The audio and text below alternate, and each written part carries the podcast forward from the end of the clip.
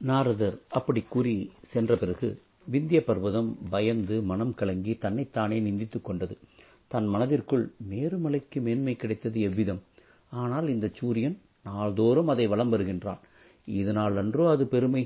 பேசியதற்குக் காரணம் என்று நினைத்து அந்த மலையோடு அமர் புரிய கருதி சூரியனுடைய கதிக்கு தடை உண்டாக்காமல் கிடக்கும் வண்ணம் வளர்ந்து நின்றது. மறுநாள் காலையில் சூரியன் மகாமேருவை வளமாக வந்து வழக்கப்படி தென்புறத்தில் உதயமாய் வர அங்கு வழி தடைப்பட்டிருப்பதைக் கண்டு அரை நிமிஷத்தில் இரண்டாயிரத்தி இருநூத்தி இரண்டு யோஜனை தூரம் செல்லும் சுபாவம் உள்ளவனாயினும் அவ்விடத்திலேயே வெகுகாலம் தங்கிவிட்டான். அந்த சமயத்திலே கிழக்கு திக்கில் உள்ளவர்களும் வடக்கு திக்கில் உள்ளவர்களும் சண்டர்ஷாமி உக்கிரமமான கிரகணம் உண்டாமையால் கிரகணக் கூட்டங்களால் தகைக்கப்பட்டு வருந்தினார்கள். தெற்கு திசையிலும் மேற்கு திசையிலும் உள்ளவர்கள் இருள் அந்தகாரமாக மூடியிருந்தமையால் மூடின கண்களைத் திறக்காமல் நித்திரை செய்து கொண்டிருந்தார்கள். ஆகாசத்தில் உள்ள கிரகம் முதலிய நட்சத்திரங்கள் வருத்தமுற்றன. இவ்வுலகத்தில் ஸ்வாகா ஸ்வாதா வஷட்காரம் பஞ்சயக்னி கிரியைகள் முதலியவை சத்கிரியைகள் லோபமடைந்தன. இதனால் மூலங்களும் நடுங்கின. பிறகு தேவர்கள் ஒன்று கூடி பிரம்மதேவனை அடைந்து அவ்விடத்தில் இந்த சங்கதியை தெரிவிக்க அதற்கு அவர் விந்திய பர்வதத்திற்கு குருவாகிய அகஸ்தியரிடம் சென்று பிரார்த்தியுங்கள் என்று சொல்ல அது கேட்டு உடனே அகஸ்திய முனிவரிடம் சென்று அவரை வணங்கி சங்கதியை தெரிவித்தார்கள். அவர் அதை கேட்டதும் மனம் கலங்கினார். ஏ பார்வதி அப்படி வருந்திய அகஸ்தியரை பார்த்து நீரேன் இவ்விதம் வருத்தம் வர வேண்டும்? நான் கூறுகிறபடி விந்திய பர்வதத்தை ஒரு வார்த்தையால் அடக்கிவிட்டு தட்சிண திக்குக்குச் சென்று அங்கு என்னை பூஜித்துக் கொண்டிரும். நானும் அதிசீக்கிரம் உமது வருத்தத்தை தீர்ப்பதற்காக சேதுவிலே ஸ்ரீராமர் என்னை பூஜிப்பதற்காகவும் வருகிறார். அந்த இடத்திற்கு நானும் வந்து சேர்கிறேன் என்று அவருக்கு அனுகிரகம் செய்து அவரை அனுப்பி வைத்தேன். உடனே அகஸ்தியர் மனமகிழ்ச்சி கொண்டு தம் பத்தினி லோபமுத்திரையோடு புறப்பட்டு விந்திய பர்வதத்தின் அருகே சென்றார். அப்பொழுது விந்திய பர்வதமானது பத்தினியோடு வரும் அகஸ்தியரை பார்த்து நடுங்கி பூமிக்குள் புகுந்து செல்லுகின்றவன் போல் அதிசீக்கிரத்தில் தரையோடு தரையாக கீழ்ப்பட்டவனாகியது. தங்களுடைய ஆజ్ఞைக்கு கீழ்ப்பட்டவனாகிய நான் தங்களுக்கு இந்த சமயம் செய்ய வேண்டியதை கட்டளையிடும் என்றார். அகஸ்தியர் ஏ விந்தியா நீ மகா பிராக்யன் சாது என்னை நீ நன்றாய் அறிவாய். நான் மறுபடியும் திரும்பி வர வேண்டும் என கருத்து உனக்கு இருக்குமானால் நான் வரும் வரையில் இவ்விதமாகவே இரு என்று சொல்லி தென் திசைக்குச் சென்று விட்டார்.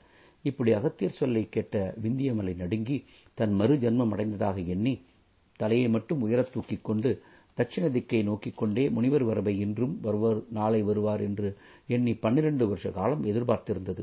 அவர் வராமையைக் கண்டு அதனால் உண்டான மனக்கவலையினால் பாரத்தினாலும் அழுத்தப்பட்டவனாய் அதற்கு ஒப்பாய் எப்பொழுதும் போல தாழ்ந்திருக்கிறது. ஆகையால் இன்னும் அகஸ்திய முனிவர் வடக்கு திக்குக்கு வரவில்லை மலையும் வளரவில்லை. சூரிய சாதியாகிய அருணன் இதை அறிந்து குதிரைகளை ஓட்ட உலகத்தில் சூரிய சஞ்சாரம் உண்டாக நாற்றிசைகளில் உள்ளவர்களும் க்ஷேமமடைந்தார்கள். பிறகு அகஸ்திய முனிவர் தண்டகாரண்யம் சென்று அவ்விடத்திலே எனது வரவை எதிர்பார்த்து வருவதால் நான் சீக்கிரம் அவ்விடம் வருவதேன் என்று கூறினேன்.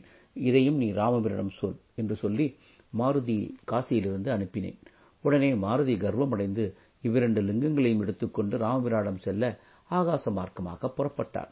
ஸ்ரீராமபிரான் அனுமார் கர்வமடைந்ததை அறிந்தார். சுக்ரீவன் முதலியவர்களை பார்த்து முகூர்த்த வேலை தப்பிப் போகும்போல் இருக்கிறது. ஆகையால் இவ்விடத்திலே இப்பொழுதே ஒரு மணல் லிங்கம் செய்து அதை சேதுபந்தனத்திற்கு ஆரம்பம் செய்யும் இடத்தில் சபர்க்கிறேன் ஸ்தாபிக்கிறேன் என்று சொல்லிவிட்டு வானரங்களும் முனிவர்களும் சூழ்ந்திருக்க லிங்கஸ்தாபன விதியை அனுசரித்து சைகத லிங்கம் ஸ்தாபனம் செய்து உடனே தமது திருவுள்ளத்தில் கௌஸ்துபமணியை சிந்தித்தார்.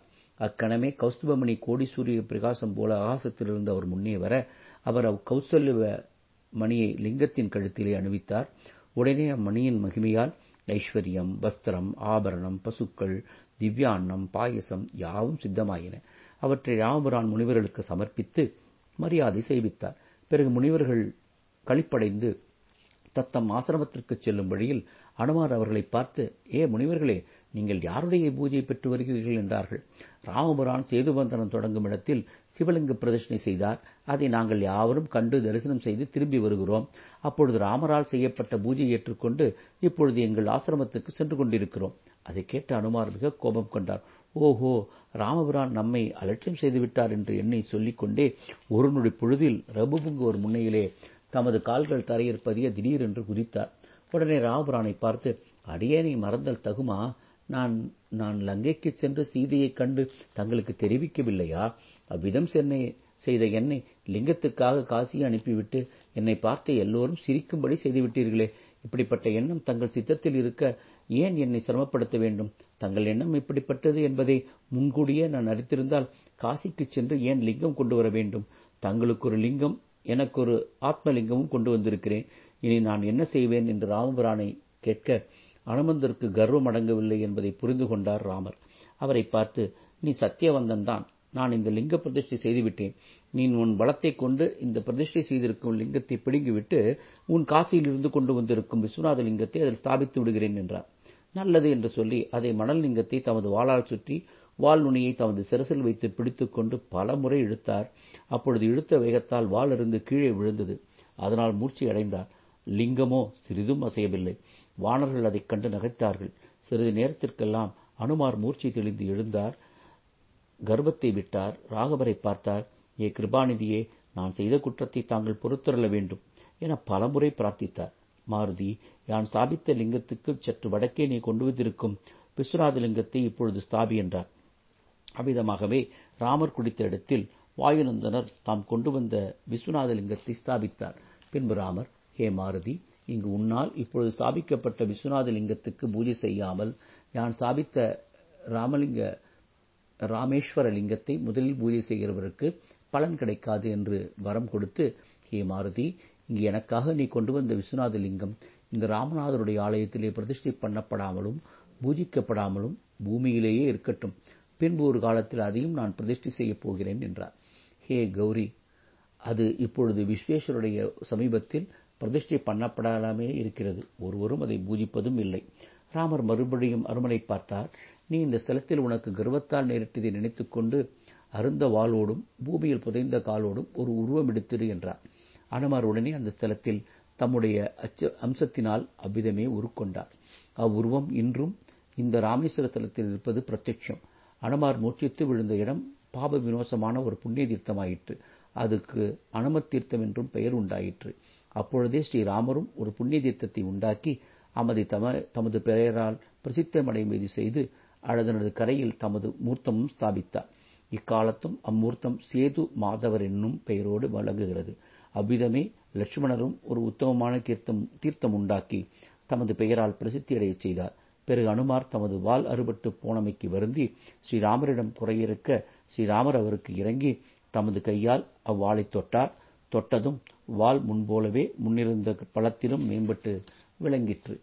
ராமநாத லிங்கத்தை அனுமர் வாளில் சுற்றி இழுக்கும் பொழுது அந்த லிங்கத்தின் தலை சற்று சிறிதாயிற்று. அது இன்றைக்கும் அவ்விதமே காணப்படுகிறது. அன்று தொட்டு அனுமார் ராமர் விஷயத்தில் கர்ப்பம் கொள்வதை முற்றிலுமாக ஒழித்துவிட்டார். ஏ பர்வதராஜ புத்திரியே ராமர் பூஜித்த அந்த ராமலிங்கத்தில் நான் ஆவிர்பவித்து அவருக்கு சொன்ன விஷயங்களை உனக்கு நான் தெரிவிக்கிறேன். ஹே ராகவேந்திரா முன்னொரு சமயத்திலே நலன் இப்பூழையில் பூவுலகிலே பிராமண வேடம் பூண்டு அழுக்கு வஸ்திரம் உடுத்தி முனிபூங்குரலாகி சிரமம் தோறும் சென்று இல்லந்தோறும் சென்று பிச்சை எடுப்பதற்காக திருந்தேன். அப்படி திருப்பும் போது முனிவர் பத்தினிகள் ஆயிரக்கணக்கான எனது சௌந்தரியத்தை பார்த்து மயங்கி என்னை பின்தொடர்ந்தார்கள். அவர்கள் தங்கள் கணவர்களால் தடுக்கப்பட்டும் நிற்கவில்லை. அப்பொழுது முனம் மணிமர்களெல்லாம் மனம் கலங்கி கோபம் கண்டு என் உண்மையை அறியாமல் என்னை பார்த்து ஹே பிராமண அதமனே நீ ஆசிரமம் வந்து எங்கள் பத்தினிகளை மோகிக்கச் செய்தமையால் அதற்கு சாதகமாக உன் அவயம் எங்களுடைய சத்திய வாக்கால் பூமியில் விழக்கடவது என சாபம் கொடுத்தார்கள். பிராமணனால் கபடரூபம் கொண்ட எனக்கு முனிவர்கள் சாபம் பலிதமாகிற்று உடனே நான் மறைந்தேன். நான் மறையவே ரிஷி பத்தினிகள் தத்தம் வீட்டுக்கு மனமருத்தத்தோடு சென்றார்கள். பின் அந்த அவயம் பூமியில் வெகு தூரம் பரவி ஆகாசமாகவும் அளவாவியது அதை பார்த்து பிரம்மதேவர் பயந்து உடனே கைலாசமலைக்கு வந்து என்னை பார்த்து வணங்கி ஹே அப்பிரமேய இதனால் அகல பிர பிரளயம் அல்லவா உண்டாகும் என்று கூறையிட்டார் நான் பிரம்மாவுக்கு நடந்த விருத்தாங்களை சுரித்து அவ்வுரு அவ்வுருவத்தை சோதிப்பதற்காக ஒரு திரிசூலம் கொடுத்தேன். அதற்கு பிரம்மதேவர் ஜான் தங்கள் அபயத்தை சோதிக்க துணியேன். தாங்களே அந்த காரியத்தை செய்யுங்கள் என்றார். ஏ ராகவ பின் யானே அவ்வயத்தை பன்னிரண்டு பாகங்களாக பிரித்தேன். அந்த பிரிவுகள் பன்னிரண்டும் பன்னிரண்டு ஜோதிர்லிங்கங்கள் ஆயின.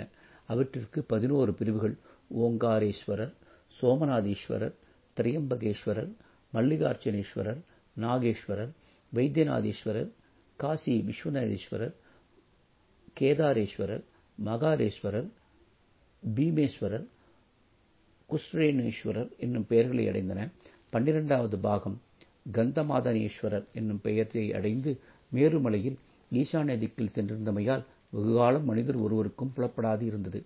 அந்த சமயம் இப்படி ஆனதைக் கண்டதும் முனிவர்கள் என்னை பரமேஸ்வரன் அறிந்து ஏ ஜெகதீசா உன தத்துவத்தை உணராமல் நாங்கள் சாபம் கொடுத்து விட்டோம். எங்களை மன்னித்தல் வேண்டும். அவ்வமயம் முன்போலவே ஆகட்டும் என்று சாப விமோசனம் செய்தார்கள். மகாமேருவுக்கு வட பரிசத்தில் ஒரு சிகரமாய் இருந்த அந்த கந்தமாதனத்தை சில நாட்களுக்கு சென்று பின்பு எழுப்பிய பிரளய மாருதம் ஒன்று அங்கிருந்து எடுத்து வந்து இவ்விடத்திலே அதாவது இந்த ராமேஸ்வரத்திலே போட்டுவிட்டது. இந்த தட்சிண சமுத்திர சந்நிதியில் இருக்கும் இதுதான் கந்தமாதனம் என பெயர் பெற்ற பன்னிரண்டாவது ஜோதிர்லிங்கம். அது நீர் பிரதிஷ்டை செய்த இந்த ராமநாத லிங்கத்துக்கு ஈசான்ய பாகத்தில் இருக்கிறது. இதை இதுவரையில் ஒருவரும் அறியார். அது உங்கள் கண்களுக்கு புலப்பட்டது. இப்பொழுது பிரதிஷ்டை செய்த இந்த ராமநாதருடைய மகிமையாலேயே ஹே ரகுபுங்குவா இந்த கந்தமாதன லிங்கம் ஜோதிலிங்கம் என பிரசித்தி பெற்றிருப்பதால் இதில் பிரகாசிக்கும் எனது ஜோதியானது எனது வரத்தால் இன்றைக்கே இந்த சைதன்யமான சேதுலிங்கத்தின் வந்து சேரப்போகிறது. ஆதலால் ராமநாத லிங்கமானது பன்னிரண்டாவது லிங்கமே ஆகும். இனி ஜனங்கள் யாவரும் இதை என்னது பன்னிரண்டாவது லிங்கமாக கொண்டு பூஜை உற்சவம் முதலியவற்றை நடத்தி வருவார்களாக.